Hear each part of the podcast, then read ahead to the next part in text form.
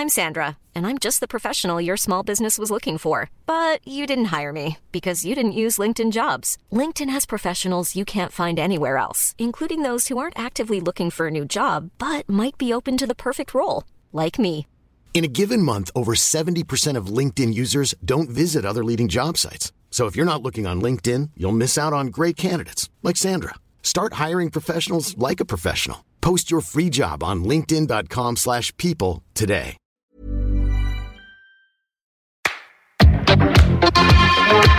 Place des fêtes, Antoine Dabrowski.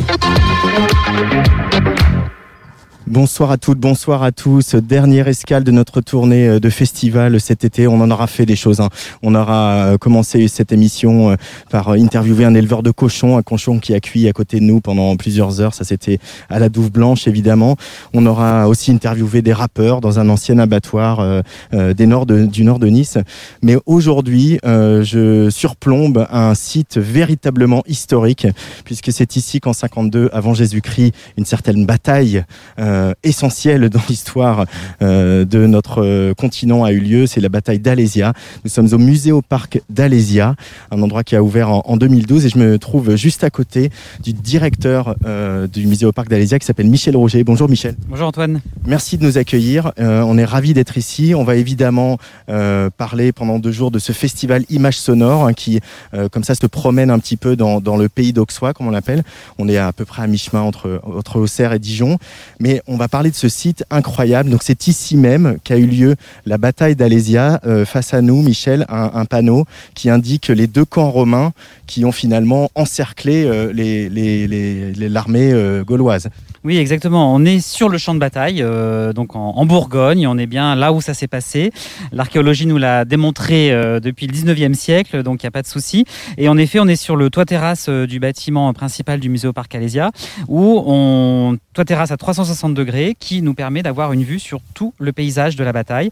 Et on est face à la, montagne de, Flavigny, où euh, l'archéologie a montré que c'était ici que le camp de César était, euh, était installé. Et donc comme ça, tout au long du toit terrasse, on peut identifier, on a là-bas la colline par laquelle l'armée de secours des Gaulois est arrivée, on verra tout à l'heure l'oppidum, enfin voilà, on est vraiment euh, en compréhension complète du paysage qui, globalement, n'a pas trop changé. Donc on est bien dans ce Nord-Côte d'Or, sur un site de bataille historique. Alors c'est vrai que on, on- on le voit aujourd'hui avec tous les, toutes les séries, tous les films qui montrent ces époques-là, mais aussi euh, les, combats médiévaux, etc.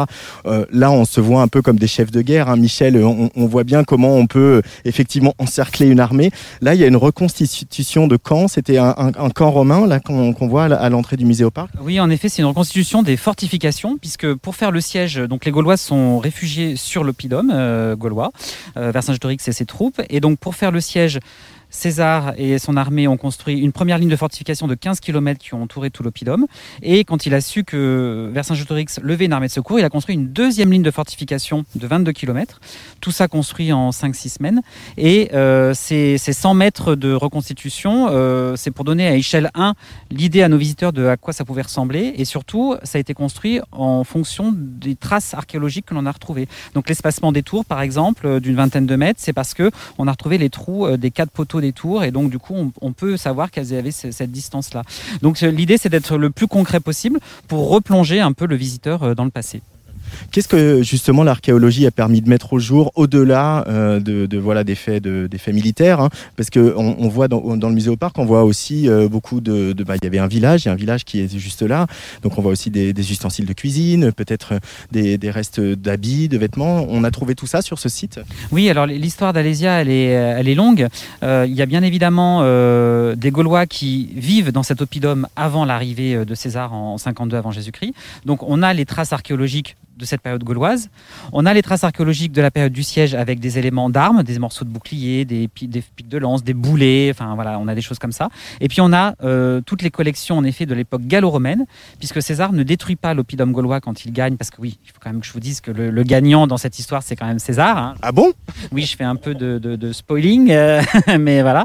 Et donc du coup, euh, César ne détruit pas l'oppidum. Donc en fait, finalement, le, le, la ville, il y a une ville gallo-romaine qui va se développer au cours des, des des premiers siècles de notre ère. Et donc, en archéologie, au début du XXe siècle, on a beaucoup retrouvé de pièces de cette vie quotidienne euh, de, l'époque gallo-romaine. Donc, en effet, des éléments de cuisine, des éléments euh, liés à la religion, des éléments d'artisanat. Et donc, c'est tout ce qu'on présente dans, le parcours permanent euh, du Muséoparc Alésia. Et ce qui est intéressant aussi, on dit ville gallo-romaine parce que euh, euh, voilà, on pourrait aussi parler du fait qu'à Rome on parlait beaucoup euh, euh, d'autres langues, on parlait beaucoup le grec, on parlait pas que le latin, etc. C'est aussi des civilisations qui sont énormément mélangées de par une occupation militaire et une, une hégémonie militaire bien sûr, mais pas que. Il y a aussi beaucoup d'échanges culturels. Est-ce qu'il y a des traces de ces échanges et ces allers-retours culturels euh, ici à Alésia? Eh bien, oui, il y a des traces dans la période justement gallo-romaine, puisqu'en fait, Alésia, euh, c'est euh, donc le siège d'Alésia dure à peu près deux mois. C'est une des étapes finales, j'ai envie de dire, de la guerre des Gaules qui a duré huit ans, qui était donc la conquête de, César pour ce territoire. Et donc, en fait, oui, les Gaulois, à la fin de la guerre des Gaules en 51 avant Jésus-Christ, ils se réveillent pas gallo-romains euh, comme ça du jour au lendemain. Et donc, du coup, il y a toute cette phase de transition où les deux cultures vont s'interpénétrer et on va s'en rendre compte notamment dans la religion, par exemple, où les Gaulois euh, vont garder leur dieu, mais ils vont le marier à la sauce d'un dieu euh, venant de Rome. Et, et- tout ça va vivre de manière très, très simple, j'ai envie de dire. Et c'est ce qui va faire basculer dans ce qu'on appelle la civilisation gallo-romaine, qu'après on va connaître à l'échelle de l'Europe. Alors là, donc, on est sur euh, le toit du musée au parc d'Alésia, euh, un bâtiment euh, euh, imaginé, pensé par un, un architecte qu'on connaît bien dans le parc de la Villette qui s'appelle Bernard Tchoumi. Euh, c'est donc un toit terrasse à 360 et en dessous de nous, Michel Roger, il y a le public qui commence à arriver pour venir assister au festival Images Sonores.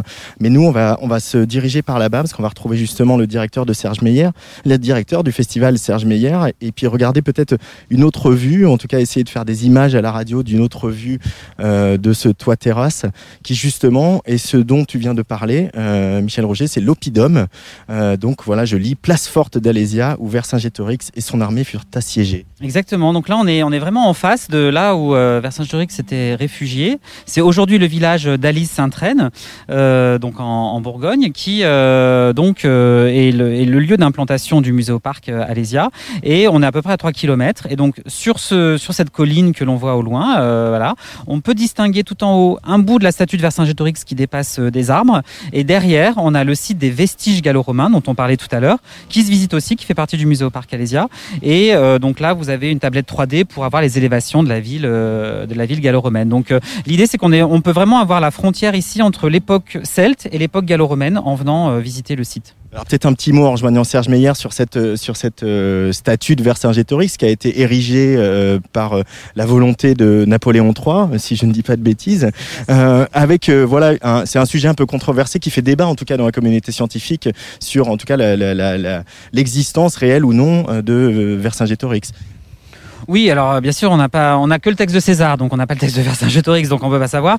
Euh, non, aujourd'hui, a priori, il y a quand même bien eu euh, César l'écrit, euh, il y a bien eu un, un, un chef. euh, voilà, le- le- le- l'existence de Vercingétorix, euh, je pense qu'il n'y a, a pas trop de sujet. En revanche, la vraie question, c'est à quoi il ressemblait. Et ça, c'est un vrai sujet, et ça, on ne saura jamais à quoi ressemblait Vercingétorix. Donc cette, cette mythologie du Gaulois chevelu, moustachu, qui apparaît au 19e siècle, qui est très forte aujourd'hui, qui a été fortement véhiculée aussi par la BD Astérix, et finalement le, le cliché peut-être le plus dur, puisqu'en archéologie on a retrouvé des rasoirs, donc on peut tout à fait se dire qu'on avait des Gaulois qui étaient euh, euh, les cheveux cou- les cheveux courts, imberbes, enfin il y avait- il y a pas de sujet. Donc le, le, le, le- le cliché le plus fort, c'est peut-être ces, ces moustaches, ces tresses et tout ça, et qui finalement euh, sont est certainement la chose la, la plus improbable, parce qu'il devait y en avoir euh, de, pour tous les goûts et les couleurs, comme euh, chez nous aujourd'hui. C'est vrai qu'il ressemble un peu à Assurance Tourix. Alors, on va écouter un artiste qui était là samedi dernier au festival Images Sonores, c'est Dominique Hulberg. Et on va rejoindre la table de ce studio, studio magnifique hein, qu'on a installé avec Luc Leroy au milieu des bouleaux, comme ça, sur ce toit terrasse. C'est euh, un endroit absolument sublime. On a les pieds dans l'herbe. C'est très, très agréable d'être ici. Dominique Hulberg sur la Tsugi Radio en direct d'Images Sonores.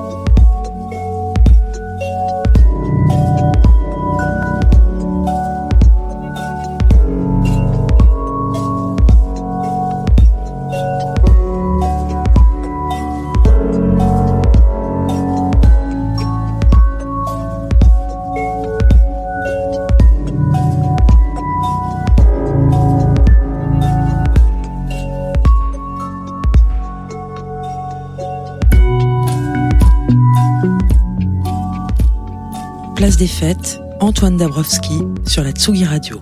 Et oui, la Tsugi Radio en direct d'image sonore dans ce studio euh, au milieu des bouleaux, comme ça, c'est un endroit magnifique. Toujours avec Michel Rouget, le directeur du musée au parc d'Alésia, et avec Serge Meyer, euh, le directeur, un peu l'âme de, de ce festival image sonore. Bonjour Serge.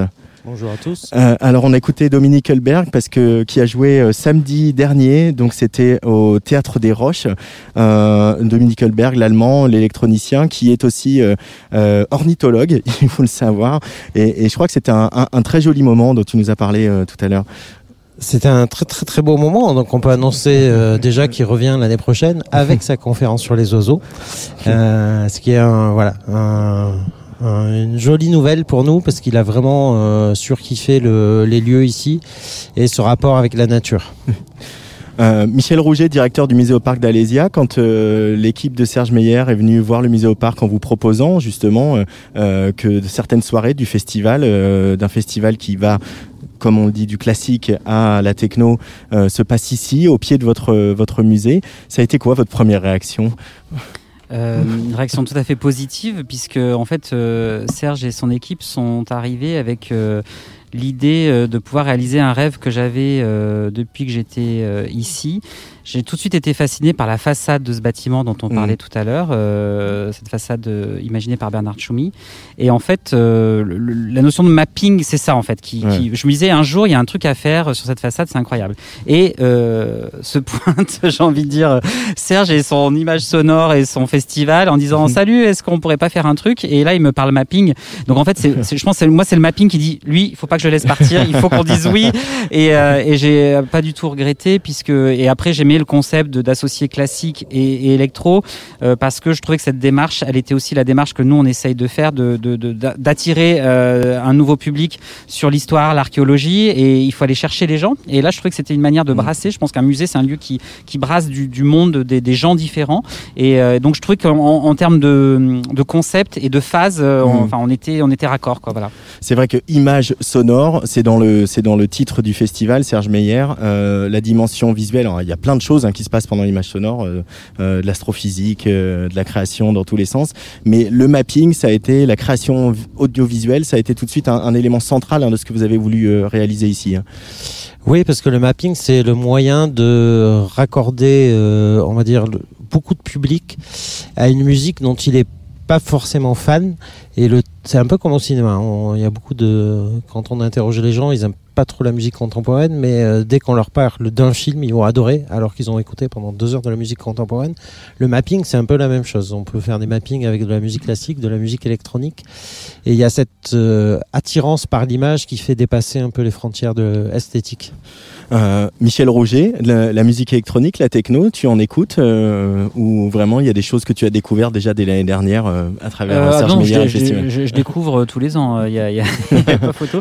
J'ai- J'aime bien, mais mais je n'étais pas du tout un, un connaisseur avisé. Donc au contraire, c'est plutôt à chaque fois de la découverte et et, et j'ai hâte à chaque fois de me dire tiens qu'est-ce qu'ils vont nous qu'est-ce qu'ils vont nous sortir dans la programmation. Donc non non c'est plutôt voilà. et mais idem pour le classique. Je suis pas plus expert musique classique et à chaque fois c'est de belles découvertes. Et je trouve que c'est ça aussi la force euh, euh, du festival et qu'un lieu culturel en zone rurale Mhm. je pense que c'est ça aussi qui est important, c'est de, de pouvoir permettre cet accès, euh, cette proximité avec des artistes aussi variés, d'aussi grande renommée, dans un décor de rêve.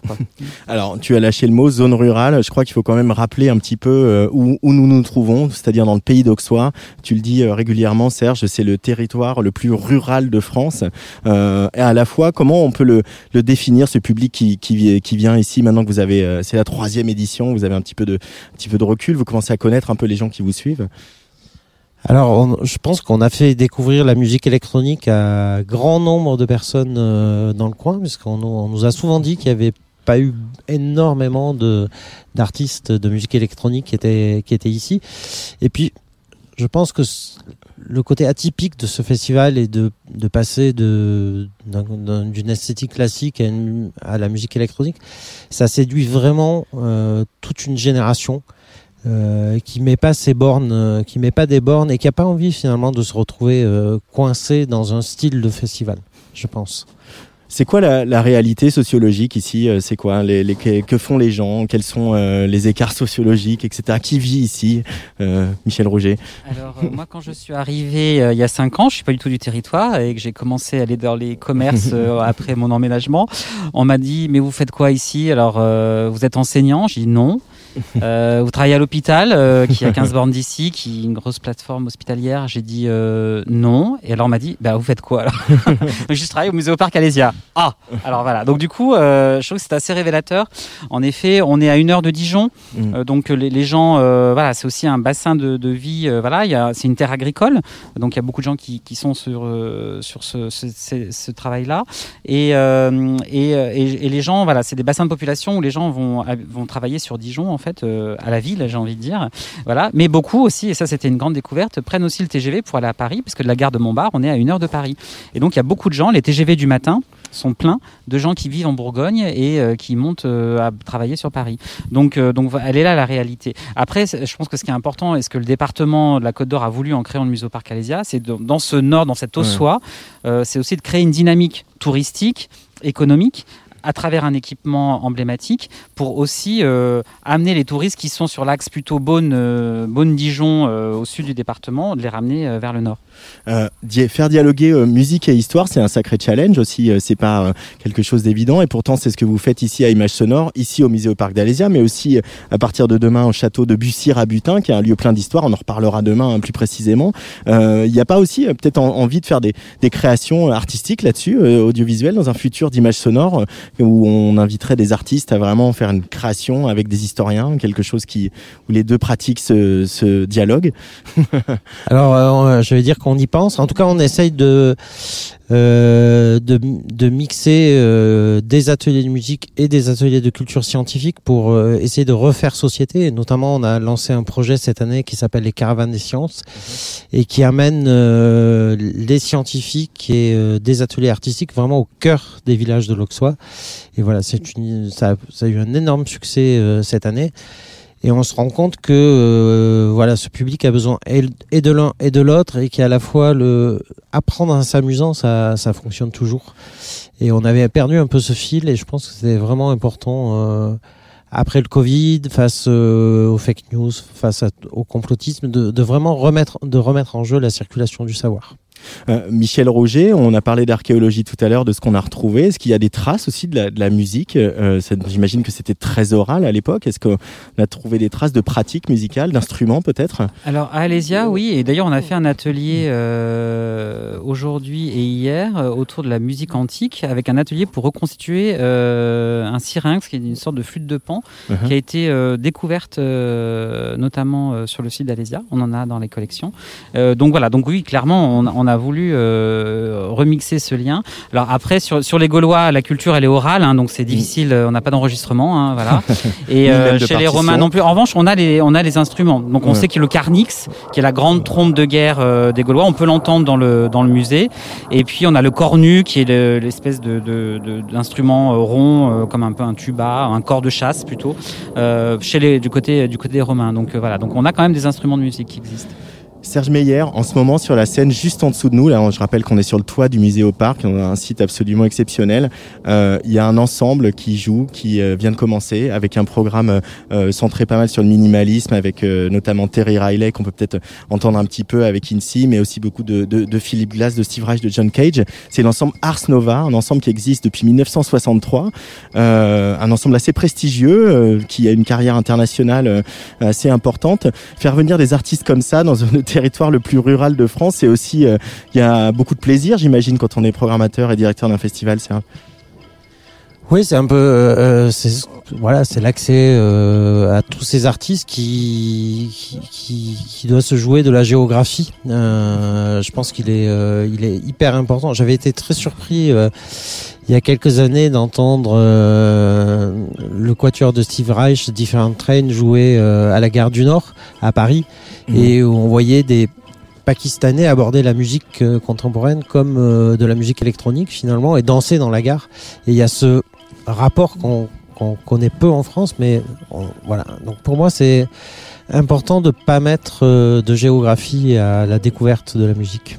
Permettre de géographier la découverte de la musique et puis aussi permettre de essayer de faire tomber les barrières entre la musique soi-disant savante et la musique populaire, entre les sciences comme l'archéologie et l'histoire, et puis voilà le, ce qu'on, la télé, tout ça, tout est lié. merci beaucoup, Michel et Serge, d'être venus au micro de la Tsugi Radio et de nous accueillir surtout. Merci pour à cette vous. édition d'images sonores. On va écouter un peu de, de, Terry Riley parce que ça fait du bien. Et après, on va recevoir une Allemande qui s'appelle Sarah Kreis, qui va être la première euh, DJ à, à, jouer ce soir ici. Peut-être, voilà, c'est une vraie découverte euh, grâce à toi, euh, Serge. Peut-être un petit mot sur cette artiste qu'on va entendre dans quelques instants. Alors, Sarah Kreis, c'est une jeune compositrice allemande qui est juste extraordinaire. Euh, on va l'écouter. Euh, c'est vraiment, euh, ouais, ça fait un an moi que je la connais. C'est vraiment quelqu'un qui me passionne dans sa musique, euh, que j'écoute tous les jours au travail parce que c'est voilà, c'est une, une, une, super musicienne. Et on va on va la on va la rencontrer sur Atsugi Radio. On va écouter un peu Incy de, de Terry Riley pour euh, se, être au diapason de Ars Nova qui a, est monté sur scène il y a quelques minutes. Merci.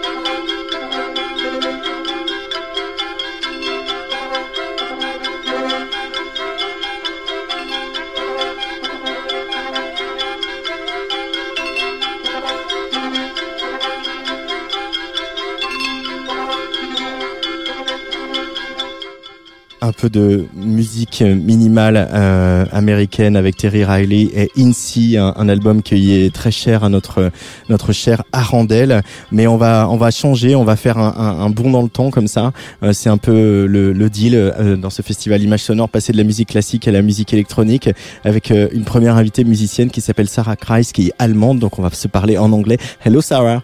Hello. Nice to meet you. nice to meet you too. Yeah, good to have you here on Sugi Radio. So like I said, we're just going to get to know each other. I've spent like a few hours yesterday listening, uh, browsing on your SoundCloud. Uh, what? How would you present yourself to someone who uh, wouldn't know your sound and what you do?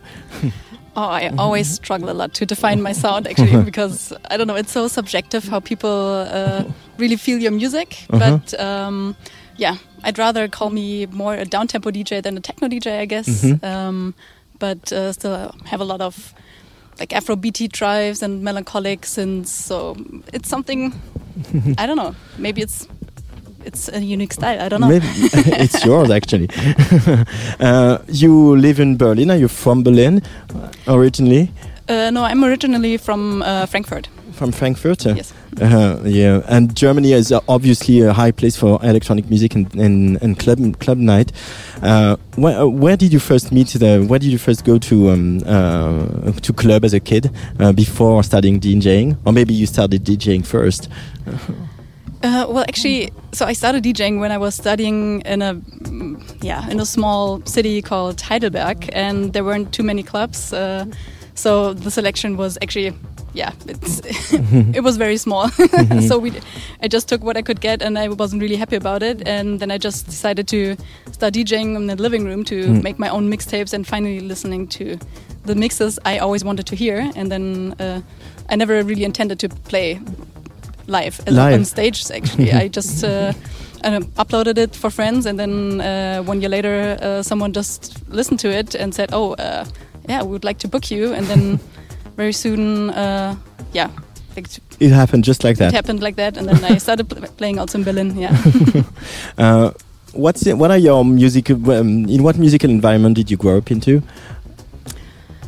Ooh. so. Uh, Because last there there is classical music and contemporary music now live on stage and playing right before you. yeah. I mean, when I grew up, I loved to listen to to indie music, to hip hop, um, and then when I got older, like in my teenage years, uh, then I started to listen to electronic music.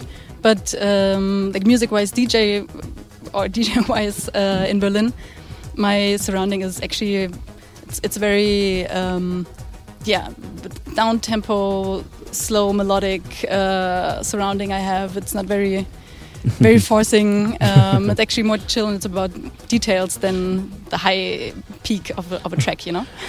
It's a big season now in Berlin because every there, there's I mean obviously there's all sorts of open air because of the pandemic, but still it's um, it's nice to get outdoors in Berlin and to enjoy uh, nightlife outdoors in Berlin. Uh, Did you uh, when it reopened? Uh, was there actually a lot of gigs for you? And did you uh, were you happy and uh, anxious to uh, get back to the stage and uh, to DJing? Yeah, 100%. so, first of all, super relieved uh, that there are finally gigs happening and um, to have this moment now that you almost forget that there's a pandemic going on at the moment. it might not last. yeah, my fingers are crossed still that the vaccinations will help, but uh, yeah, you never know. But uh, yeah, I just try not to think about the future and just really enjoy the moment at the yeah we're living in at the moment. Yeah. But like playing in Berlin, playing in this outdoors moment, and is it like a highlight for when you are on uh, on on your on the road like you are? There's quite a lot of booking actually for you uh, happening. Uh, is it a highlight of the season? Something you expect uh, when you you know come out of the winter and all the open air places in Berlin uh, reopen? Yeah. I mean, first of all, festivals are always special. Uh, there, there's so many different vibes uh, to different times. But uh, now, after this super long break of almost one and a half years of the pandemic, um, it's of course, I was also a bit anxious before my first gig because um, all the tracks I have uh, collected in that time, I never really listened in a, on a proper speaker. I mean, just at home and my l- little monitor speakers, but it's not comparable to uh, to a club sound system. And so, I don't know, just to I tried to imagine how the people will react. It was, um, yeah, interesting and yeah. Were you able, were you able to continue to continue digging to continue look for new sounds, or, or did you drift up uh, so far further away from the from the dance floor?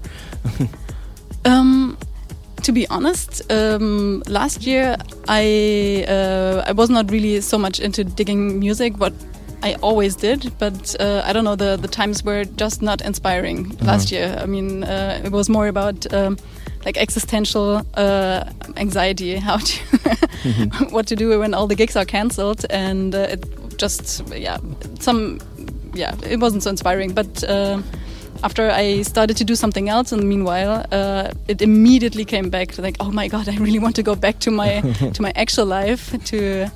Yeah, to collect music and just to do nothing else than music, and uh, it actually motivated me to do some, something. Doing something else motivated me to go back to music. Yeah.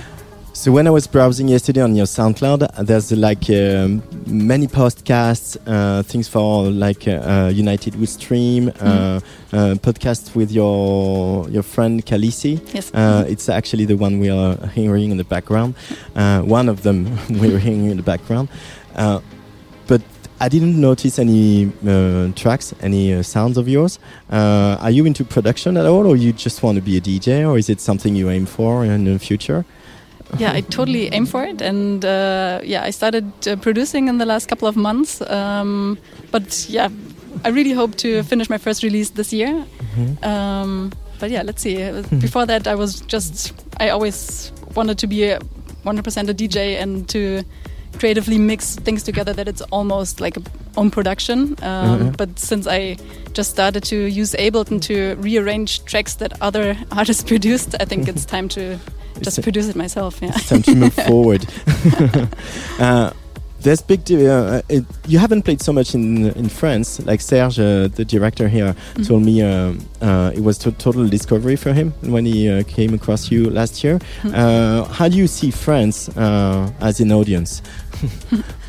So um, Tonight is a bit special, obviously, but uh, yeah, I mean this is a super special concept. Um, yeah, before that I played in uh, in Paris uh, together with uh, Kalisi at uh, a hot um, Halloween event, and Mhm. this was also really really nice vibe. The people were so looking forward to dance, and it was just I don't know, it was very very sweaty club night and uh, really cool. Now we have a slightly different. Uh, surroundings. yeah, surrounding. I mean, it's, it's outdoor. It's a bit calmer. Before my set, there's uh, an ensemble playing, but I really, and it's a historical site dating Yeah. from before Christ. yeah, it's crazy. It- It's, I really love the concept, and it's so unique uh, and not comparable to anything I ever played before. And um, so I was actually really nervous, or I, I am still nervous to play here because it's such a unique, unique thing, and I really put a lot of um, thoughts into my set uh, to make it fit well to combine the historical plays, the mappings uh, with classic art, uh, art and um, music and my music. Yeah. Uh-huh. Did you manage to dig uh, things that would uh, relate to uh, all of that? Oh, I'm sorry. Did you manage to dig uh, things, uh, tracks that relate to all of that? I, I, I start with a track that might fit well to that, I Uh-huh. think, uh, to the classic part, and uh, then I slowly go to a groovier part, and uh, but still with, I'd say, more classic synths, and Mhm. then it gets a little bit groovier. Yeah, Pumpier. yeah, tempier.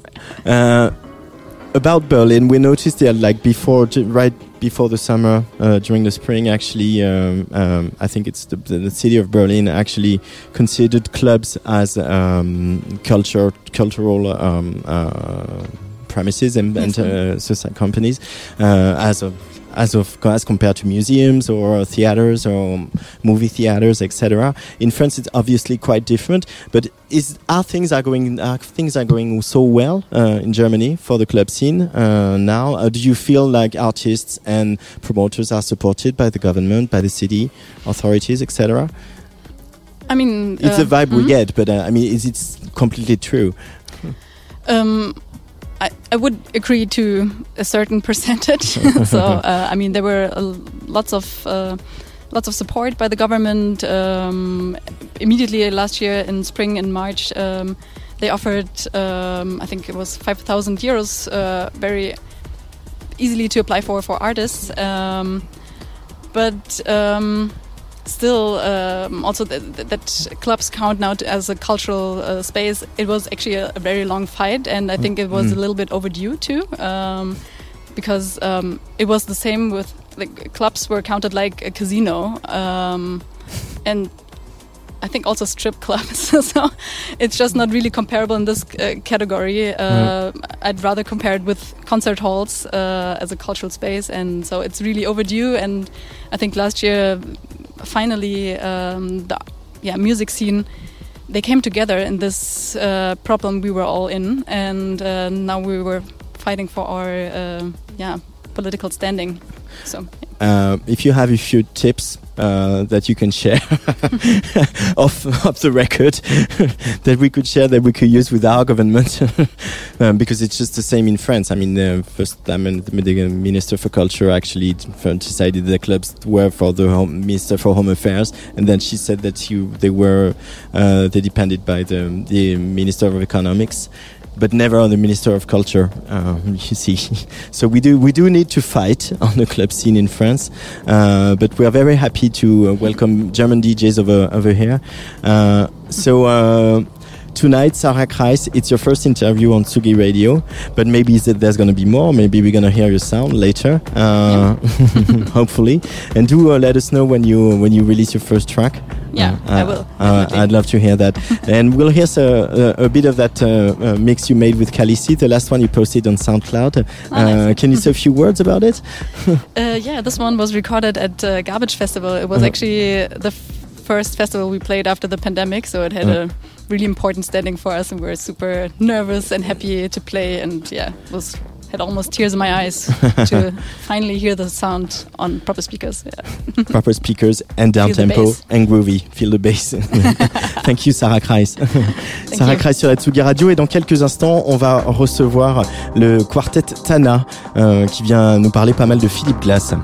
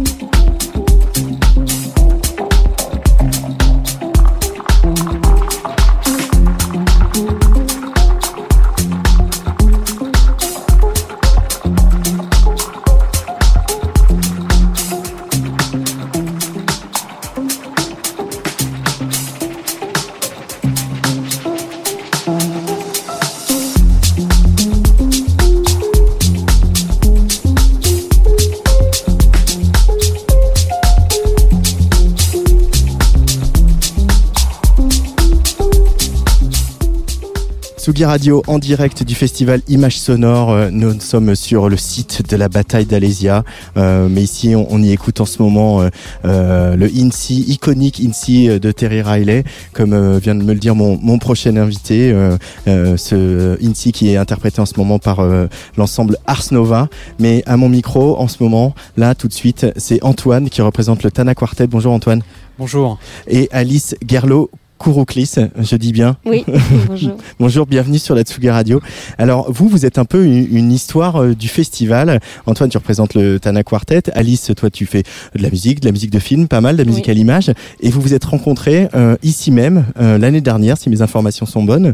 Et l'idée de ce que vous allez jouer demain, parce que ce sera demain au château, est née ici, en, dans le pays d'Auxois. Pouvez-vous me raconter un petit peu cette rencontre artistique et musicale?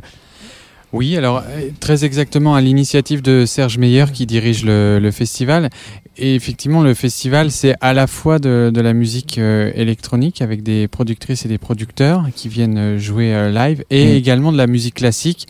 Donc nous, on avait été invités évidemment en tout premier lieu pour jouer du, du quatuor à cordes, des répertoires mm. classiques. Et l'idée, ça a quand même été, en se rencontrant avec avec Alice, d'imaginer un programme, j'allais dire mix, mais justement un programme dans lequel ben, tous les tous les pendants de ce festival pourraient intervenir et, créer un objet sonore euh, commun. Et donc on s'est penché un peu sur la question euh, avec euh, comme objectif euh, ce, la journée, la, le concert de demain soir. Et on a déjà fait une espèce de workout euh, en mhm. janvier euh, dernier au Phoenix de Valenciennes qui nous a mhm. accueillis pour une première résidence de travail. voilà, apprendre à se connaître, hein, parce qu'évidemment, pour, je pense que pour chacun d'entre nous, c'est pas du tout les mêmes manières de fonctionner, de, de répéter. Donc c'est ça qui est assez riche aussi dans ce projet. Ouais. donc ça va être un programme entièrement consacré à Philippe Glass. On va y revenir Euh, Alice, toi tu es productrice, tu fais de la musique électronique. Euh, l'idée de triturer le son des, violons, euh, même si voilà l'idée c'est demain mm. effectivement que ça devienne bien autre chose et que tu aies ta propre partition, mm. c'est quelque chose qui t'a toujours attiré, qui t'a toujours amusé dans, en tant que musicienne? Alors déjà, je dirais que je, je, me, je me sens pas, je, je me qualifierais pas de productrice électronique, puisque en fait, je pense que je compose beaucoup de musique qui allie les textures. Mhm. Donc euh, déjà et notamment dans les musiques de films, j'aime bien mélanger les textures de cordes avec l'électronique, mais je me considère pas comme une productrice électronique au même titre que les gens qui sont programmés ce soir. Ou voilà, exactement, absolument pas. Euh, en revanche, le mélange de le mélange de ces genres m'intéresse beaucoup et j'essaie de les de, de, de l'appliquer, de le pratiquer y compris à des endroits euh, un peu insolites comme la musique de film par exemple, ça passe plus par un travail des textures, je pense, et donc l'électronique m'aide à travailler des textures ou des sons très très particuliers avec des effets particuliers, plus que dans une électronique classique en fait. Hmm.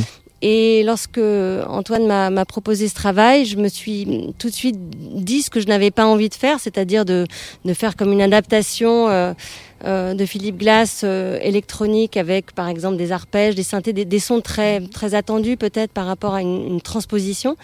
Mais je me suis aussi demandé comment on pouvait à la fois garder le, son de la musique de chambre, le son du quatuor, donc, euh, et de le, de le faire rencontrer des, des, sons et des sonorités et des textures qui soient plus électroniques, en tout cas plus travaillées, qui sortent mmh. effectivement de l'ordinateur ou des effets mais tout en gardant euh, malgré tout euh, un son de musique de chambre. Et je pense que l'enjeu le, était de, de, réussir à faire coexister à la fois ces, ces, deux, ces deux univers sonores, parce que le son de musique de chambre est très particulier aussi, et le son du quatuor est très particulier, et l'équilibre entre chaque instrument du quatuor est, voilà, est, est très précis, l'écriture est très précise, et comment venir avec un travail de texture euh, accompagné, en tout cas venir se faire se rencontrer donc c'était forcément un travail sur le son et de manière assez subtile, je pense.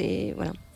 Euh, quand on parcourt la, la, la, bio, le site euh, du Tana Quartet, euh, Antoine, il y a des mots qui viennent tout de suite, c'est décloisonné, hybridation. vous avez toujours été féru de ça en même temps, et puis il y a aussi le répertoire que vous interprétez, c'est que vous pouvez interpréter de la musique de chambre au sens le plus classique du terme, mais aussi des compositeurs qui ont notre âge, qui travaillent aujourd'hui, qui écrivent des pièces aujourd'hui. ce lien vers la musique électronique, vers le travail des textures, comme vient de l'expliquer Alice, il était évident pour vous au sein du Tana Quartet? Alors c'est vrai Mhm. que en vrai, une des toutes premières pièces contemporaines qu'on ait travaillées, c'était finalement ce qu'on appelle la musique mixte. C'était une- un quatuor avec euh, électronique en temps réel Mhm. qu'on avait fait au Festival d'Aix-en-Provence en 2011. Donc en fait, c'était quelque chose qui nous avait marqué dans le, dans le travail, une espèce d'extension du quatuor à cordes comme ça, une spatialisation du son qui nous avait vraiment bluffé. Et après, on a toujours euh, cherché à aller euh, à développer ce répertoire-là. On a fait les instruments hybrides avec un album qui s'appelle Volt. Euh, donc ça, c'est aussi quelque chose qu'on a énormément Vous développé en première créé des mondiale. instruments, hein. Créer Créer des instruments avec, instruments. Un, ouais, avec un luthier qui a euh, bossé là-dessus, un archetier également. Euh, Ça, c'était euh, 2017, entre 2015 et 2017.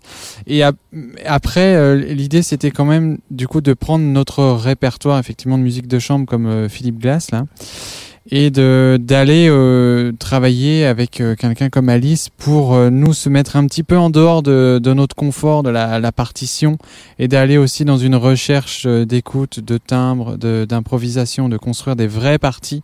Parce que comme Alice l'a dit, on n'a pas, entre guillemets, euh, dégommer la, la partition parce que ça je trouve que ça aurait été un petit peu hors de propos. La, la partie musique de chambre elle reste super belle les envolées de musique de chambre restent. Et par contre on a travaillé toutes les transitions toutes les atmosphères qui appartiennent à ces, à ces pièces là on les a un peu extraites et on en a fait des finalement des, des plages entières hein, en vrai euh, de, de transition et de et voilà qui font que le spectacle à mon avis euh, vibre bien comme ça. Alors pour les auditeurs de la Tsugi Radio qui euh, connaîtraient pas tout à fait Philippe Glass, déjà c'est parce qu'ils pas beaucoup, mais on va quand même écouter euh, un extrait du String Quartet numéro 3 qui s'appelle Mishima que vous allez interpréter demain. Oui. Euh, voilà, ça dure euh, une minute trente de Phil Glass et après on reviendra sur ce, ce justement ces String Quartet de Philippe Glass qui c'est un peu à part hein, dans l'œuvre de Philippe Glass.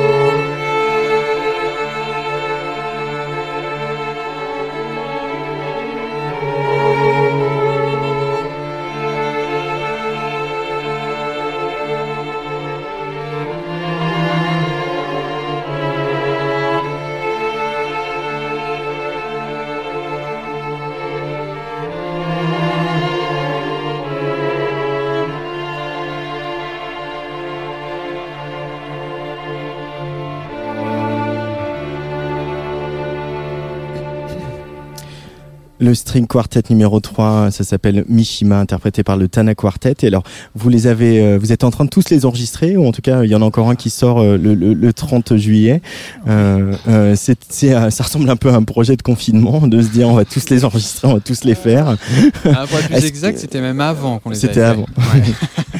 Euh, Antoine, est-ce que tu peux nous parler de ces string quartets de Philippe Glass qui, comme je l'ai dit, voilà, ben, Philippe Glass, un des pères du minimalisme américain, qui est toujours vivant, monsieur euh, qu'on très généreux et qui Ouais. est très agréable à- euh, quand on, on a la chance de, de le rencontrer.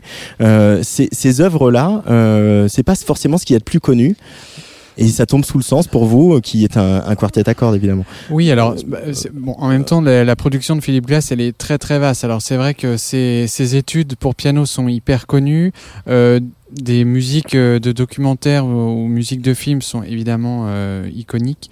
Ceci dit, le, le quatuor à cordes chez lui, c'est amusant parce que euh, c'est une véritable trajectoire de vie de compositeur. Mm. Euh, et finalement, comme énormément de compositeurs du, du passé, c'est je- le espèce de laboratoire obligatoire pour tout compositeur. Ce, le quatuor à cordes, ça doit les, les amener à une certaine réflexion musicale qui est assez à part.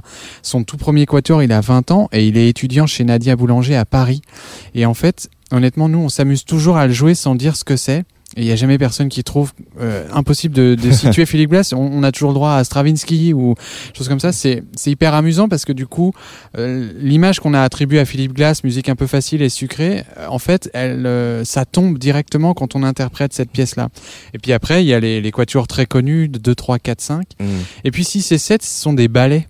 Donc c'est pareil, c'est des musiques qui n'ont rien à voir. Les, les temps de construction musicale sont très très très petits et il y a plein de choses qui se succèdent. Donc nous, on avait effectivement enregistré ça en 2018, donc avant le confinement, et on, est très heureux parce qu'il nous compose le 9e pour nous, euh, avec une Philippe création. Ouais, Philippe Glass composera son 9e quatuor pour le Tana Quartet, et ça sortira le 15 janvier prochain, 22. Donc là, c'est un peu l'exclusivité, mais on est très heureux, nous. Je crois que vous allez revenir sur Tsugi Radio Voilà. pour vous en parler. Voilà. Euh, Alice, euh, Gerlo Koroklis, euh, évidemment, Phil Glass, les, les minimalistes, c'est un peu euh, un, un point de jonction entre euh, la musique contemporaine euh, et euh, la musique électronique.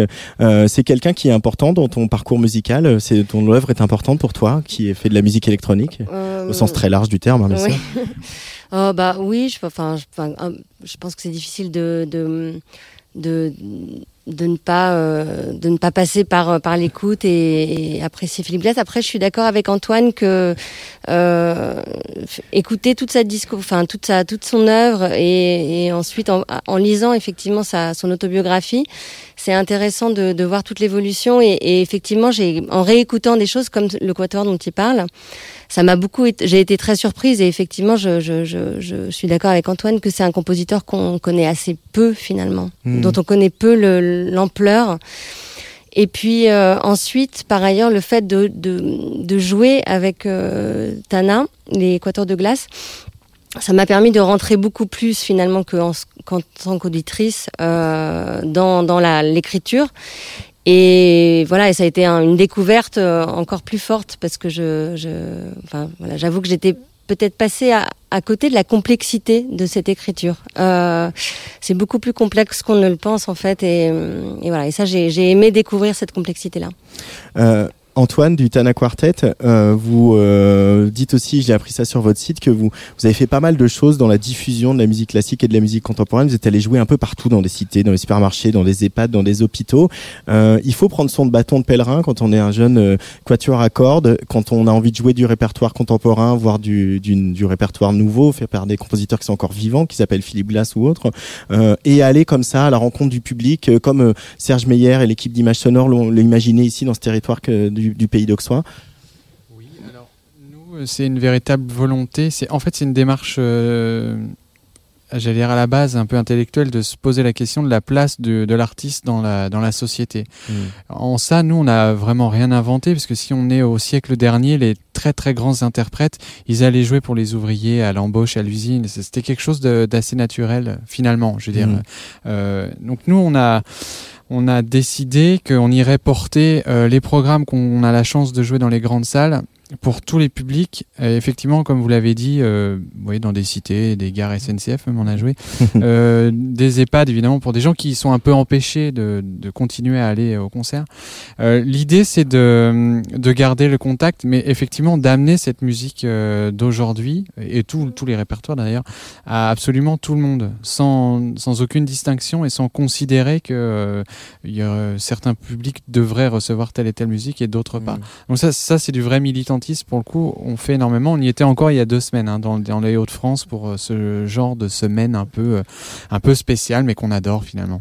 Euh, parce qu'on on a cette image de la musique de chambre aussi qui euh, voilà avec des fois des musiciens très pointilleux sur le son etc mais euh, finalement l'intention l'expression ça passe partout. Mais on reste très pointilleux sur le son.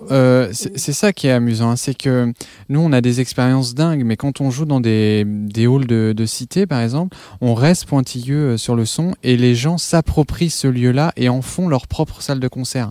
C'est vraiment euh, exceptionnel à voir. C'est-à-dire que Ouais. les gens s'installent eux-mêmes leurs chaises, ils se créent le cadre d'écoute, le cadre de l'échange.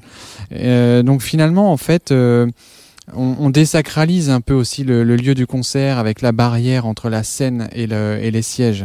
C'est, ça participe un peu de ça, euh, cette démarche qu'on, qu'on souhaite défendre. hein.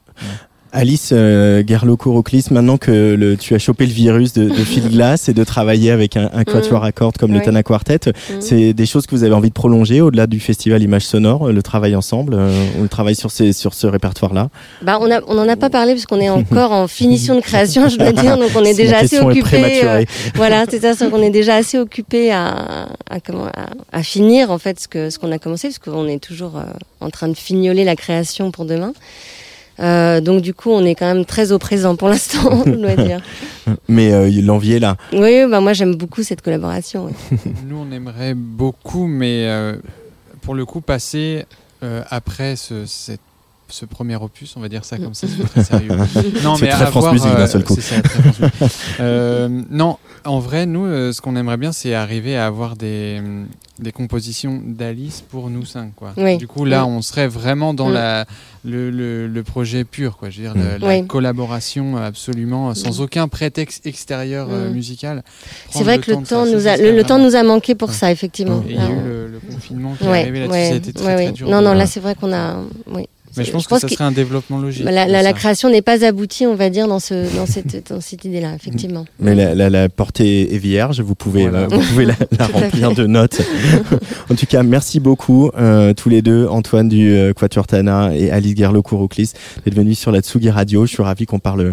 euh, de, de toutes les musiques. C'est la musique venue d'ailleurs, c'est notre notre baseline, donc elle, est euh, ô combien euh, euh, réelle ce soir. Et vous jouez donc demain pour le festival Hommage Sonore, ce sera aux alentours de 20h et ça sera dans un autre lieu chargé d'histoire parce que c'est le château de Bussy à Butin dont on va parler. J'aimerais bien qu'on écoute encore un petit extrait euh, de Fil Glace. Euh, là, j'ai choisi euh, le, le, le quatuor numéro 2, le quatuor à cordes numéro 2, le mouvement 4. un petit mot, un petit lancement, un petit teasing, Antoine, sur Ah, ce, bah, ce mouvement. Et une estampe japonaise de deux minutes. Il faut imaginer le mouvement des, des deux basses qui font des allers-retours entre deux cordes, ce sont les vagues.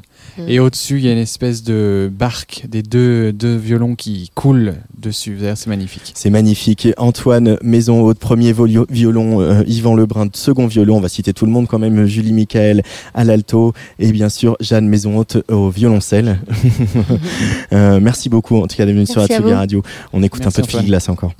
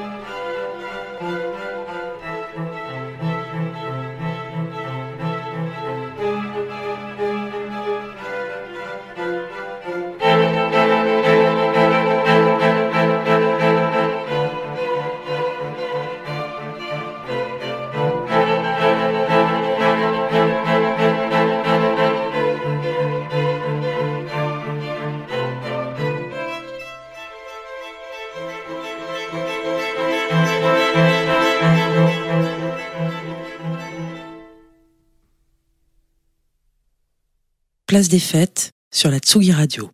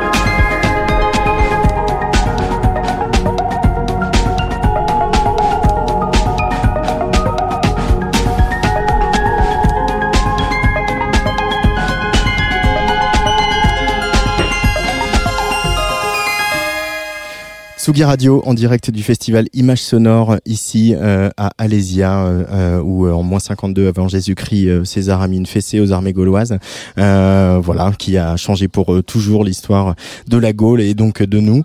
Ça c'était évidemment Chapelier Fou avec Sénestre Eldorado. Chapelier Fou il a joué hier ici même au musée au parc d'Alésia.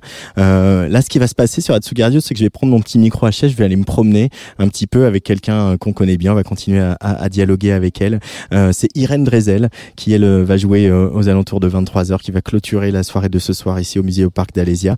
On va écouter euh, un extrait de cet album Kinky Dogma qui s'appelle Cortège, le temps qu'on s'équipe et qu'on aille se promener un peu sur le site incroyable d'Alésia. Kinky Dogma, c'est donc le titre de cet album. Cortège, c'est le nom du morceau. Irène Drezel, c'est l'artiste.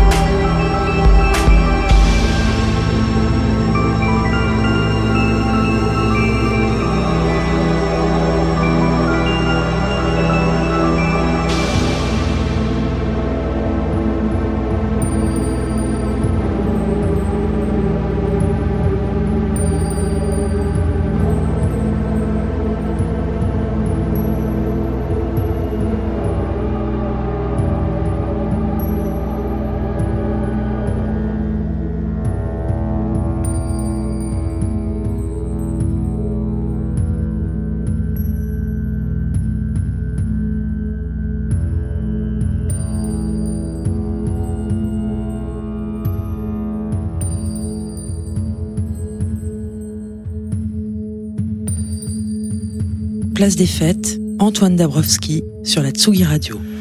Et voilà, la musique venue d'ailleurs sur Tsugi Radio, elle vient d'Alésia, d'un site historique que j'ai traversé. J'ai pris euh, mon petit micro à chef comme promis pour retrouver euh, Irène Drezel. On s'est vu il y a trois semaines au Trabendo, mais euh, on a encore envie de bavarder ensemble. Bonsoir Irène. Bonsoir, oui, on se voit tout le temps. On se voit tout le temps, bah, c'est ça aussi, ils, ont, ils nous ont déconfinés. Hein. c'est parfait.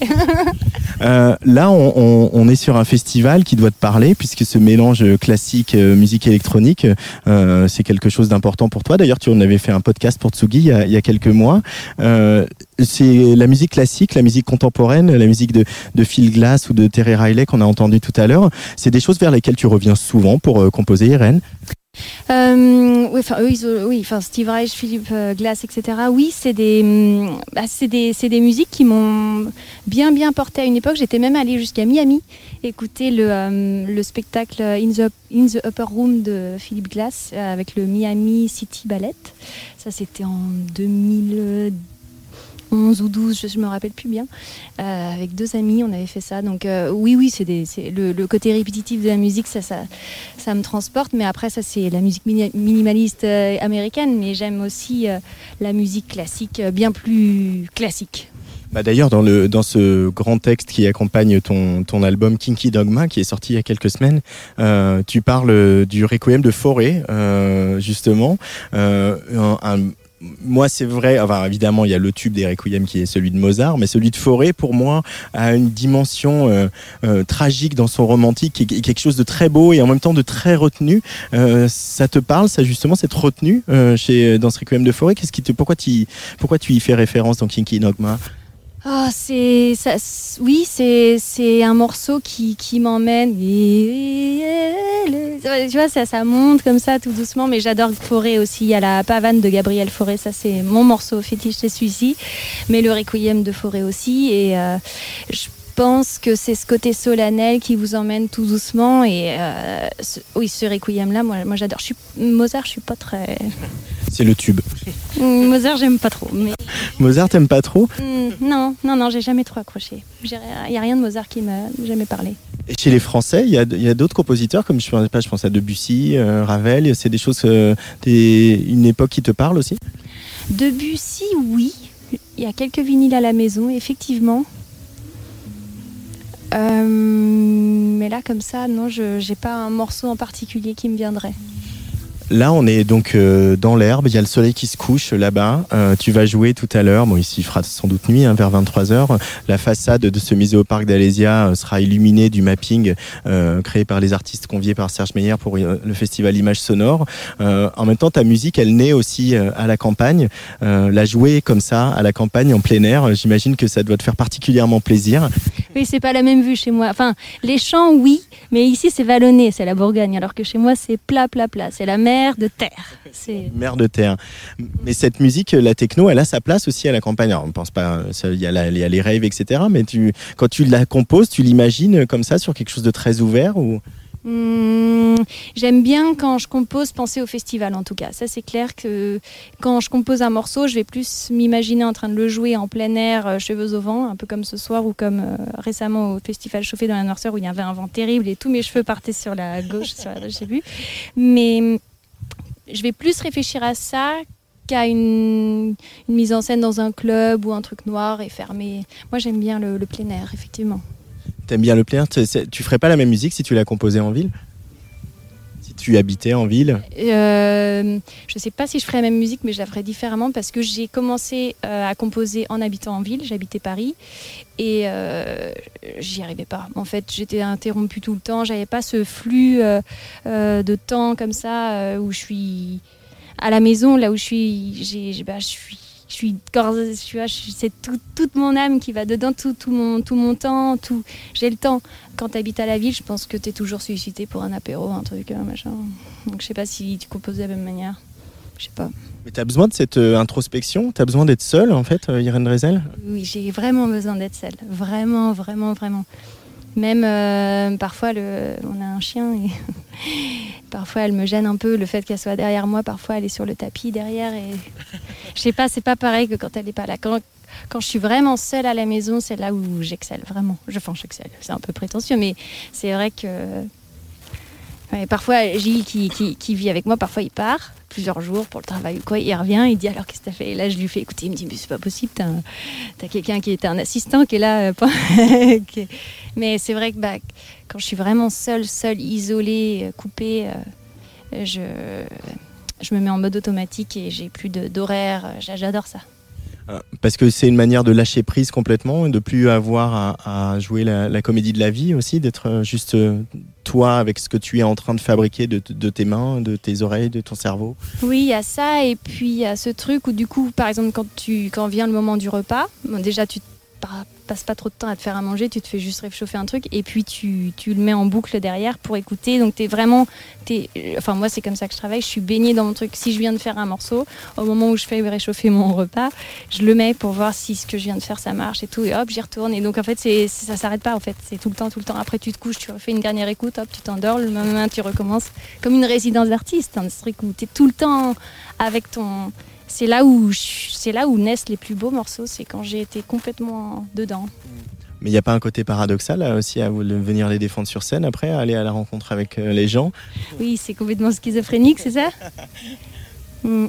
Pas complètement, mais euh, il faut faire un effort aussi pour aller vers l'autre. Ouais, c'est dur, hein. surtout moi. Parfois, je, suis bien, je suis assez sédentaire et tout.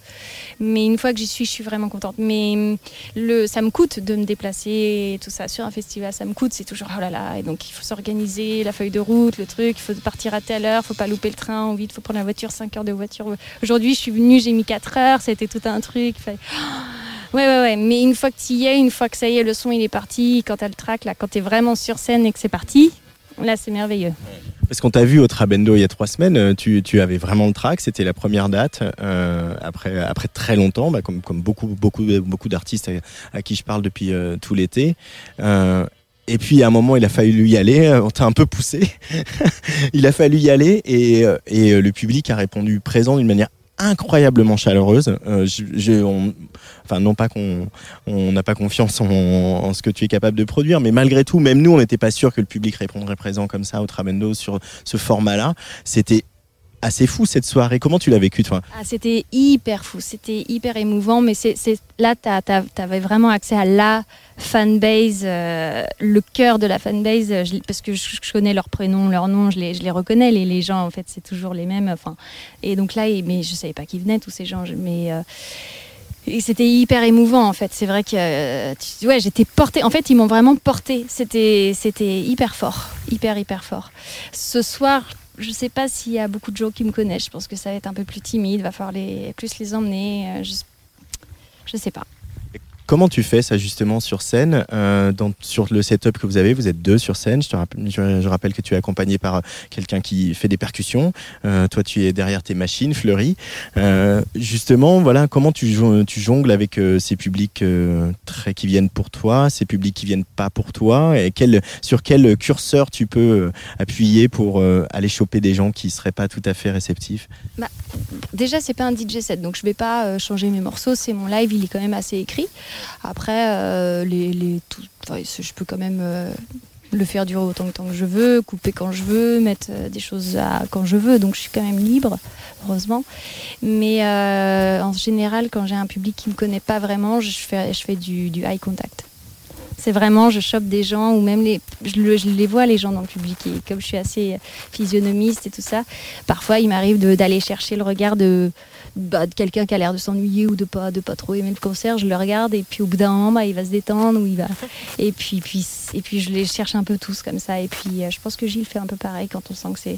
J'évite de rester trop dans ma bulle parce que sinon s'il y a aucun échange euh, physique, enfin physique, euh, au moins un échange de, de regard avec le, le- le public. Moi j'ai des mauvais souvenirs de DJ set de- d'artistes dont j'étais ultra fan et puis tu te dis merde il a joué une heure et là il m'a pas regardé une seule fois. Enfin il nous a pas il nous a pas regardé une seule fois. C'est ça fait drôle.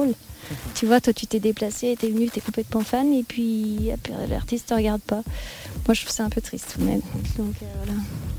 Merci Irène Drezel euh, de cette conversation qui continue. On va peut-être euh, trouver une prochaine étape. Ah, vous ferez un gros bisou à Nathan Flake si vous le voyez samedi. Ah, on sera plus là, malheureusement. Je crois que Luc Leroy, qui réalise cette émission, est très déçu de pas avoir Nathan Fake. euh, voilà. Mais on, on sera plus là. On sait ce sera la dernière émission en direct d'un festival demain. Euh, un gros bisou, carrément, Nathan Fake. Toi, tu vas du gros bisou. Quoi. Oui, parce qu'en fait, euh, il avait fait un remix pour moi de Chambre 2 et là, j'ai fait un remix pour lui qui sortira dans quelques mois. Et en fait, on était sûr de se croiser et il, il- il croit qu'il arrive trop tard demain. Il arrive demain, alors qu'il joue samedi, mais il arrive trop tard et on pensait vraiment se croiser en fait, non, donc euh, c'est un peu nul. Mais il faut que j'y aille demain, donc euh, c'est un chassé-croisé, tant pis, c'est dommage. C'est les festivals qui reprennent aussi, hein, donc euh, la vie sur la route. Ouais, ouais, ouais, mais lui, il vient d'Angleterre. Enfin, ça, ça aurait été le bon moment pour se voir parce qu'on travaille ensemble depuis deux ans et c'est virtuel, complètement virtuel, donc c'est triste. Il va avoir autre chose que des remixes? Euh, non, bah c'est ça. Il n'y a pas de collab encore. Non, c'est c'est- pour le moment. Il, voilà, il m'a fait un remix, je lui ai fait un remix, et puis après, bah, on verra. Peut-être, euh, oui, peut-être. Qui sait Je sais pas. Merci beaucoup Irène Drezel. On va encore écouter un nouvel extrait de, de ton album euh, Kinky Dogma, euh, qui est euh, l'album du mois dans, dans le dernier Tsugi. Et euh, bah oui, mais c'est voilà, quand on aime, on le dit. Voilà, euh, Kinky Dogma. Donc ce titre, euh, c'est le titre de cet album. Et moi, je vais remonter euh, sur le toit terrasse de cet endroit incroyable, euh, le musée au parc d'Alésia, imaginé par Bernard Tchoumi, pour retrouver le dernier invité de, de cette session qui s'appelle Ento.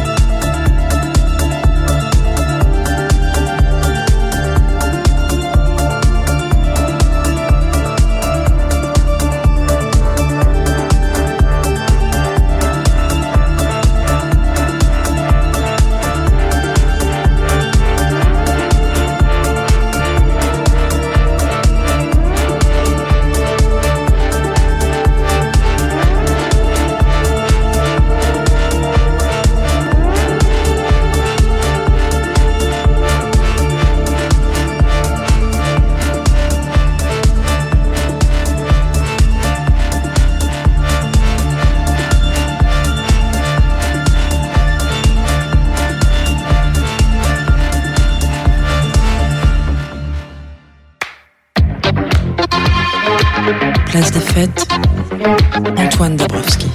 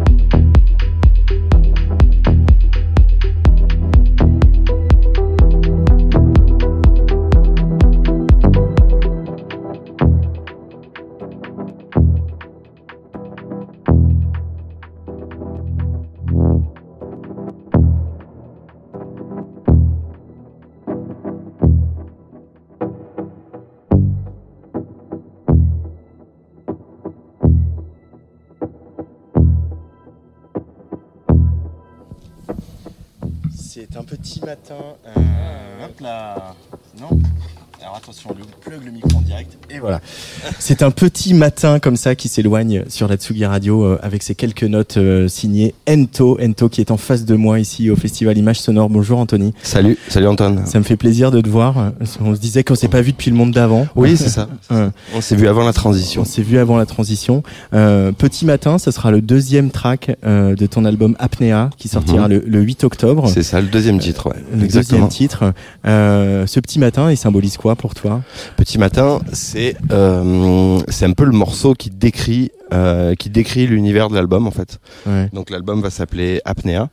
Donc le, le morceau s'accompagne d'un clip et dans ce clip on y voit euh, on y voit la personne qui m'a donné envie d'appeler ce morceau d'appeler l'album Apnea en fait et ce monsieur c'est Arthur Guérin et Arthur Guérin il est six fois champion du monde euh, d'apnée dynamique Ouais. donc il est pas mauvais hein, pour retenir sa cas, il est respiration. meilleur que moi. Ouais, il est peut-être meilleur que toi.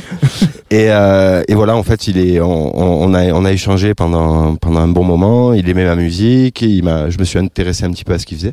Et on s'est dit, ah, ce serait cool qu'on fasse un peu un échange de, de nos deux univers. Donc, il m'a initié à l'apnée. Je suis allé à Nice. T'en avais jamais fait. J'en avais jamais fait. Enfin, à part dans ma baignoire ou, euh, ou dans une piscine, quoi. Mais voilà, j'avais, j'avais dû faire 30 secondes. Et il m'a initié, il m'a initié, il m'a dit, tu vas voir, je vais te faire faire euh, minimum 3 minutes. Et effectivement, j'ai fait 4 minutes 05 euh, d'apnée.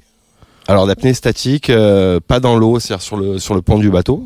Ouais. Euh, et j'ai quand même tenu 4 minutes sans respirer. Grâce à son coaching, euh, à, à ses conseils, à ses précieux conseils de, de champion du monde, j'ai été capable, moi, qui fume deux paquets de cigarettes par jour, de tenir 4 minutes 05 en apnée. Qu'est-ce quelque- complètement incroyable. qu'est-ce qu'on découvre de soi quand on, on vit une expérience comme ça, en- en- en- aussi bien encadrée en plus, j'ai envie de dire? Bah, déjà le fait que ce soit bah, encadré par lui, ça donne, ça, ça pousse un peu. Enfin, c'est fa- c'est fascinant de le, de le voir, euh, de l'entendre t'expliquer le, enfin voilà, sa pratique, comment comment ça se passe et tout. Donc tu as envie de te dépasser déjà beaucoup. Plus moi, ça m'attirait énormément. Puis j'adore être sous l'eau, enfin plein de trucs. Et euh, et du coup, oui, ça te c'est c'est très mental en fait. Il t'apprend que vraiment il y a une il y a un, il y a un truc qui se passe. La sensation d'étouffer sous l'eau, c'est la saturation en CO2 et c'est pas le manque d'oxygène. Donc en fait, c'est un combat mental qui te fait tenir le plus longtemps possible en fait. Et ça, c'est très intéressant parce que du coup, tu, tu peux arriver à, on va dire, à conditionner ton cerveau pour lui faire, pour lui faire, pour lui faire réaliser que tu ne manques pas concrètement d'oxygène. Et ça peut aider dans plein de situations dans la vie, quoi, contrôler son stress, etc. Donc on a beaucoup parlé de ça ensemble en fait. Ouais. C'était hyper intéressant. Et du coup, l'échange était tellement cool que, euh, bah ouais, pourquoi pas l'apnée, apnée, pourquoi pas appeler le morceau, euh, l'album apnée en fait. Ouais. Voilà, d'autant qu'on m'a toujours dit que euh, ma musique faisait évoquer un peu des mondes sous-marins, les sonorités un peu filtrées, etc. du coup, ça avait du sens pour moi. Donc voilà, Petit Matin décrit un petit peu euh, la rencontre entre lui et moi, euh, l'initiation, etc. Donc on nous voit partir en bateau dans les calanques de Marseille et plonger ensemble à la fin, quoi. Et Petit Matin, euh, Petit Matin, il décrit un peu ça. Euh, et euh, est-ce que tu te sens en apnée quand justement tu composes? T'es en Ouais. studio C'est un truc. euh, pourtant, on, on en a parlé tous les deux. Tu Oui. as aussi euh, une vie de famille, donc tu vas aussi au studio euh, sur des horaires un peu de bureau. euh, le studio, il est dans la maison, euh, etc. Donc euh, Ouais. voilà, on, on pourrait croire que c'est très cadré. Et en même temps, ce moment de studio, tu arrives à recréer cette bulle Ouais, où tu lâches prise, quoi. C'est tout à fait ça. En fait, je pense que des fois, je, je, je bosse, j'arrive pas tellement à trouver le truc, ça vient pas trop. Et puis des fois, je sais que je- j'arrête, je stoppe tout, je mets pas de son. Je prends une grosse respiration et je m'imagine. En fait, je, je me suis souvent imaginé sous l'eau. En fait, enfin, je sais pas, ça a toujours été très inspirant pour moi de m'imaginer vraiment, euh, ouais, vraiment sous l'eau, quoi. C'est, il y, a un- il y a un côté très, euh, bah du coup, ouais, c'est très relié à l'apnée et c'est, je sais pas, ça m'aide à, à m'immerger, à, ça m'inspire et ouais, je me sens bien, je me sens dans ma bulle du coup. Donc ouais, ouais, il y a, il y a ce truc là, quoi. Mais je pense que ça, ça me parle aussi. Moi, je suis quelqu'un qui euh, respire pas beaucoup, très mal, et qu'on me dit souvent que je fais n'importe quoi avec la respiration. Ah ouais, d'accord. Et pourtant, j'arrive à faire de l'antenne avec, donc euh, tu vois, mais. Ouais, tu t'en sors, pas mal finalement. Mais euh, non, mais c'est vrai qu'il y a quelque chose aussi dans ce À truc de dans ce truc de, de tenir le souffle. Ouais. Et et il y a une énergie qui se trouve là en fait. Et et, et peut-être qu'on se moque de moi ou À de fond. nous, mais mais en fait moi pour moi c'est quelque chose qui me de- comme un starter d'une voiture avant non, quoi. non, non, mais c'est clair. Je sais que je sais que des fois, ça m'est arrivé avant avant quelques quelques dates un peu enfin, très stressantes. De, tu sais, il y a des exercices de respiration où tu tu respires 3, tu souffles 7 et tu euh, Ouais. tu vois tu inhales 7 et tu souffles 8. Enfin, c'est le 3 7 8 et Ouais. ça ça permet de réoxygéner ton corps et ça. Mais même quand on a fait l'initiation avec Arthur, il nous faisait faire des exercices. C'était le 5 5 5. Enfin, il avait plein de trucs Et en fait, tu te rends compte que au bout de 5 minutes d'exercice, tes battements cardiaques, ils ont énormément ralenti. Et tu as l'impression que, enfin voilà, 4 minutes, ça passe en 20 Ouais. secondes, quoi. C'est, incroyable, quoi. Tout que tu as réduit tes besoins Ouais, y a- d'oxygène, etc. C'est ça, physiquement, c'est ça qui se passe. exactement. Et le temps paraît extrêmement ralenti, tu es beaucoup plus relaxé. Et vraiment, tu le sens, quoi. Tu as, je sais pas, tu es moins stressé, moins éparpillé dans tous les sens. C'est hyper intéressant, quoi. Et maintenant que tu as repris un petit peu la scène, bon, il va y Mhm. avoir euh, quelques dates, hein, je vais en parler, mais Ouais, ouais. euh, c'est des choses sur lesquelles tu t'appuies euh, physiquement avant de monter sur scène, euh, Ben, de, de ces techniques-là, de, de contrôle du stress, de ton rythme Ça- cardiaque, etc. Ça, ça- ça m'est arrivé un peu. Je te dis le 3-7-8, je l'ai fait quelques fois. Et là, euh, là, je pense que ouais, je vais, euh, si je me sens vraiment euh, submergé, et avoir envie de vomir avant de jouer, je le ferai peut-être. Mais ouais, ouais, c'est quelque chose qui me, qui me plaît bien, ouais, qui m'attire. Mhm. Ça a été quoi ton sentiment justement quand tu l'as retrouvé la scène, quand tu as retrouvé le public Euh, euh, Il y avait euh, du, de l'appréhension un petit peu? Euh, Il n'y avait pas d'appréhension, non, il y avait que de l'excitation. Que de l'excitation Ouais, il y avait que de l'excitation, que euh, puis il y avait ce truc aussi. On sait que ça revenait, on sait que ça revient, même là maintenant, mais on sait pas trop pour combien de temps. Donc euh, on a on a le sentiment de vouloir amortir au maximum euh, ce qui se passe. Il y a un peu la fureur de vivre un peu ouais, en ce moment. mais, il y a- hein. mais c'est vrai, c'est vrai qu'il y a un peu ça. On se sent dans une parenthèse un peu et on a envie d'amortir à fond, prendre ce qui est- tout ce qu'il y a, tout ce qu'il y a à prendre en fait. Et euh, ouais, non, c'est, c'était super intense. Je crois que la, la, la date de reprise, ça a été, euh, ça a été au Mexique. Euh, il est parti. Ouais, il est Joran. plus là. Joran est plus là. Je rends le corps de Wart, Je ton tourneur, euh, et aller faire un petit tour. C'est ça. Du coup, du coup, j'ai été avec lui là pour- pendant une tournée au Mexique. On a eu euh, trois ou quatre dates d'affilée. Ouais. Et, euh, et ça a été, ouais, ça a été complètement fou, quoi. Complètement fou. C'était la première fois que je jouais au Mexique et tout. Bon, enfin, c'était, c'était, c'était dingue. Ouais, une Ouais. re- retrouvaille avec le public très chaleureuse et des gros lives. Je sais que je devais jouer une heure et demie un soir et j'ai joué 2h45 tellement j'étais bouillant. Je- en live, je, je poussais, je poussais. C'était trop cool. Non, non, ouais, là, j'ai envie de jouer tout le temps. Il y a beaucoup de dates, donc c'est cool. Ça, Mm. ça soulage, ça fait du bien, quoi.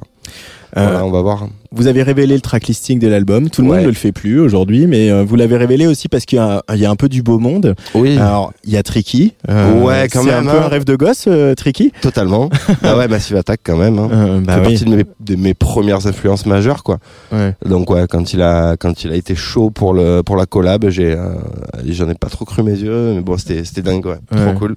Et il, a, il amène son espèce de flow aquatique Ouais. lui aussi, un peu. Ah euh, il y ouais, a de très, ça, hein. très sous-marin, sa grosse Ouais, voix euh, caverneuse, et puis aussi la Martha qui a chanté sur ses deux derniers albums solo, si je Ouais. me trompe pas, qui a une voix euh, cristalline, magnifique. C'était un plaisir de travailler sa voix, quoi. Trop bien, vraiment Ah. cool. Un autre qui fait très plaisir, c'est évidemment le, le copain de Marseille, French 79. French à Euh, fond, qu'est-ce que, ouais. comment vous avez travaillé tous les deux, Hyper- euh, deux, Hyper deux fous de, deux fous de musique, deux compositeurs. euh, Bah, trop bien. Ça a été, franchement, ça a été la, la, la collab la plus facile, la plus fluide, la plus Ouais. euh, évidente. On s'est parlé, enfin, on s'est appelé euh, peut-être 10 minutes. Euh, avant, on s'était croisé sur un festival, le courant était super bien passé. Tu sais, des fois, il n'y a pas trop besoin de se parler longtemps et ça a été vraiment ça qui, euh, voilà, qui, qui, qui, qui s'en est, qui en est ressorti, quoi. On s'est appelé, je lui ai fait écouter les, les, les premières boucles que j'avais trouvées. Il m'a dit, mortel, je vais, je vais essayer un truc. Il me les a renvoyées le lendemain, j'ai trouvé ça Ouais. terrible. Il y a eu deux allers-retours, une conversation de 10 minutes et franchement, le morceau, il était quasiment terminé, quoi. Après, on s'est retrouvé en studio pour les dernières finitions, le mixage, etc. à Marseille, dans son studio à lui. Et ça a été vraiment très fluide et très simple et euh, un réel plaisir de bosser avec lui. Et puis il y a Monolink. Et puis il y a Monolink Ah, aussi, voilà. quand même. ah bon, ah, Ah, voilà. bon, quand même.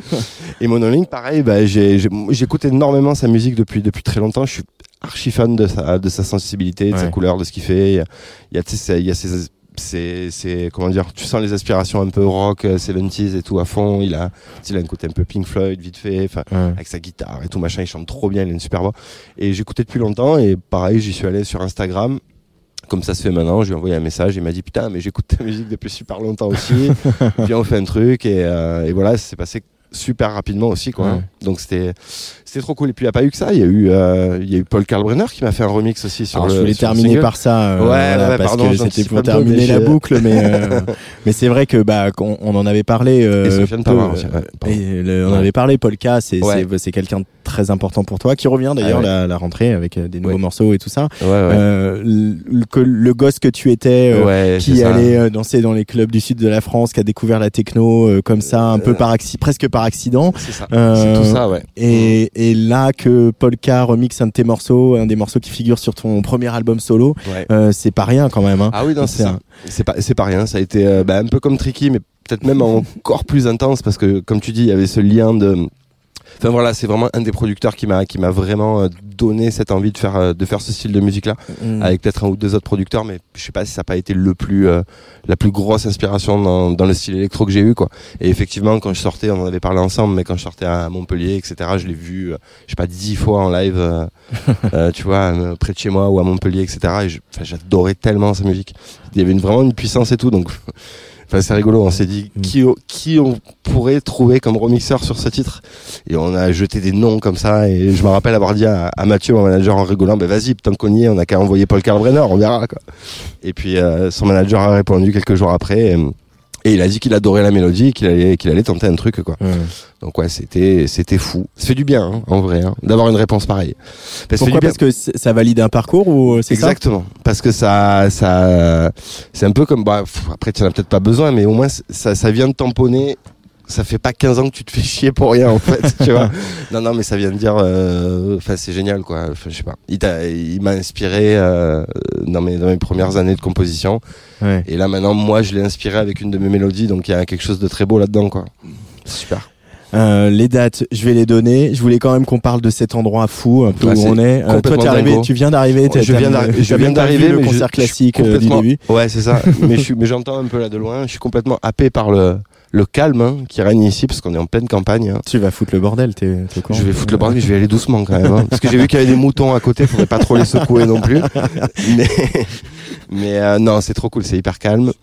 C'est vrai qu'on est, un peu, on est un peu habitué à te voir jouer euh, dans des hangars, Dans des 2 heures hangars dégueulasses, euh, ouais, dégueulasses ou pas, euh, à Langot, euh, du côté de Morlaix, du côté de la porte de Versailles, voilà, dans des endroits un peu comme ça qu'on connaît bien. Ça Là, change. tu joues en plein air devant une petite jauge quand même, Ouais. puisque voilà, il y aura quelques, peut-être presque un millier de, de spectateurs. Effectivement, il y a les moutons, il y a les vaches au loin. c'est trop cool. on est sur un site historique où, voilà, il s'est passé des trucs un peu fous entre les Romains et les Gaulois. C'est, du coup, tu, tu te dis, euh, t'appréhendes ça comment? Tu l'as, tu bosses, as bossé ton set différemment? T'as réfléchi? Ben, t'as- là, du ça coup- change tout un peu là que t'arrives comme ça et que tu vois ça? Ça, alors ça change, euh, ça change un peu la donne. Bah après, je prépare pas mon set à l'avance. J'ai mon, mon live, il est, euh, il est, il me permet en fait de, de, de jouer un peu comme euh, comme je le sens. Donc là, Ouais. c'est possible que j'envoie pas la, La grosse que cavalerie. j'envoie pas la purée d'entrée, ça c'est sûr. non, je vais y aller, je vais y aller progressivement, tranquille, et puis ouais, essayer de, de faire rentrer ça dans le lieu, dans les gens et tout. Mais c'est vrai que c'est vraiment d'être ici, quoi. Là, je regarde autour de moi, c'est calme, c'est beau, c'est, en plus il fait bon. Et puis oui, historiquement, c'est vrai qu'il s'est passé des trucs de fou. hein. On nous, a, on nous a un peu raconté l'histoire un petit peu de justement de la bataille, le siège qu'il y a eu, etc. C'est quand même assez fou. Donc ouais, non, c'est très très content d'être ici. Hum, bon, Très et, heureux. Et ce live, euh, on va l'enregistrer. Et si tout va bien, plaisir. on le diffuse demain si, soir. tout va, si tout Si va bien. comme, on- comme il Non, se doit, on tout- vous le fera Tout écouter. ira et très tout bien, avec plaisir. En tout cas, merci euh, beaucoup beaucoup pour l'invitation. Mais tu rigoles ou quoi? Bah, avec plaisir. et, euh, et puis on va écouter ce remix de Polka même, Allez, pour la boucle et refermer cette émission ici en direct du festival Image Sonore. Merci à toute l'équipe, à Serge Meyer, à Anne Guedré, euh, à Margot dont je n'ai pas le nom de famille et évidemment à Luc Leroy qui a réalisé cette émission. Euh, on est encore là demain euh, ici en, dans le pays d'Auxois, dans le nord de la Bourgogne, avec un autre plateau. On sera d'ailleurs dans un autre lieu historique. On, on va changer carrément de, de voilà, on va passer après Jésus-Christ, mais même carrément après, parce qu'on sera au XVIIe siècle dans un château qui s'appelle le château de Bussy Rabutin et on va retrouver bah, des gens qu'on connaît pas mal aussi notamment Tilacine euh, qui sera là on va parler aussi euh, parce qu'il y a des- un peu des scientifiques partout sur ce festival c'est un peu une aventure euh, euh, vois, c'est un ouais. peu une aventure euh, particulière cet endroit c'est un hein. peu France Inter, Ouais, quoi. ouais. Finalement. Tout à l'heure, j'ai parlé de Philippe Glass pendant une heure. Je me serais même cru sur France Musique, si tu veux. Donc, euh, mais euh, on aime ça, on aime ça. Euh, merci beaucoup, Anto. Avec plaisir, merci, Euh, Antoine. merci, Toujours Anto. un plaisir. Eh ben, et à très vite. Et puis, euh, À très vite. bonne soirée sur la Tsugi Radio. Ciao.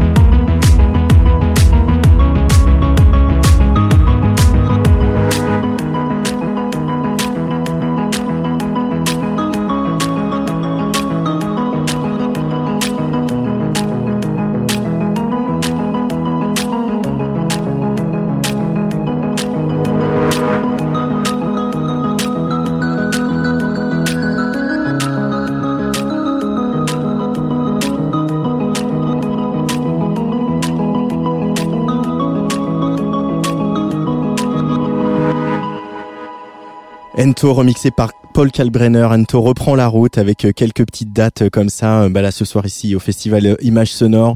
Et puis il y aura le, le 27 juillet à la maison au Baou à, à, Marseille, le 30 juillet à Vitry au Kilowatt évidemment. Puis après on va à l'étranger Amsterdam, l'île Rousse, euh, Douai, Toulouse, retour aux Pays-Bas, Utrecht, Orange, Embrun. Je vais pas toutes les dire. Hein. Je suis désolé, j'en rends le corps.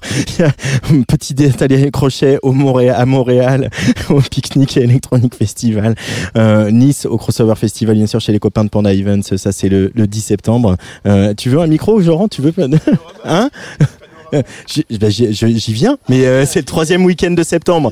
Le troisième week-end de septembre, qu'est-ce qui se passe? Il y a le festival Panorama à Morlaix, dans le Finistère, où euh, si tout se passe bien, on devrait retourner cette année et on, on en est ravi et on aura bien sûr Ento et puis encore plein plein de dates pour Ento, pas mal à l'étranger évidemment et, et, puis un gros un gros une grosse date quand même. On va terminer par ça. Le 2 avril 2022 au Zénith de Paris. Ento, je rappelle la sortie de l'album Apnea, ça c'est le 8 octobre. Allez, c'est vraiment fini le direct euh, ici dans le Pays de Soi pour ce soir. On se retrouve demain à 19h. Ciao. Tsugi Radio. When you make decisions for your company, you look for the no-brainers. If you have a lot of mailing to do, stamps.com is the ultimate no-brainer. Use the stamps.com mobile app to mail everything you need to keep your business running with up to 89% off USPS and UPS. Make the same no-brainer decision as over 1 million other businesses with stamps.com. Use code program for a special offer. That's stamps.com, code program.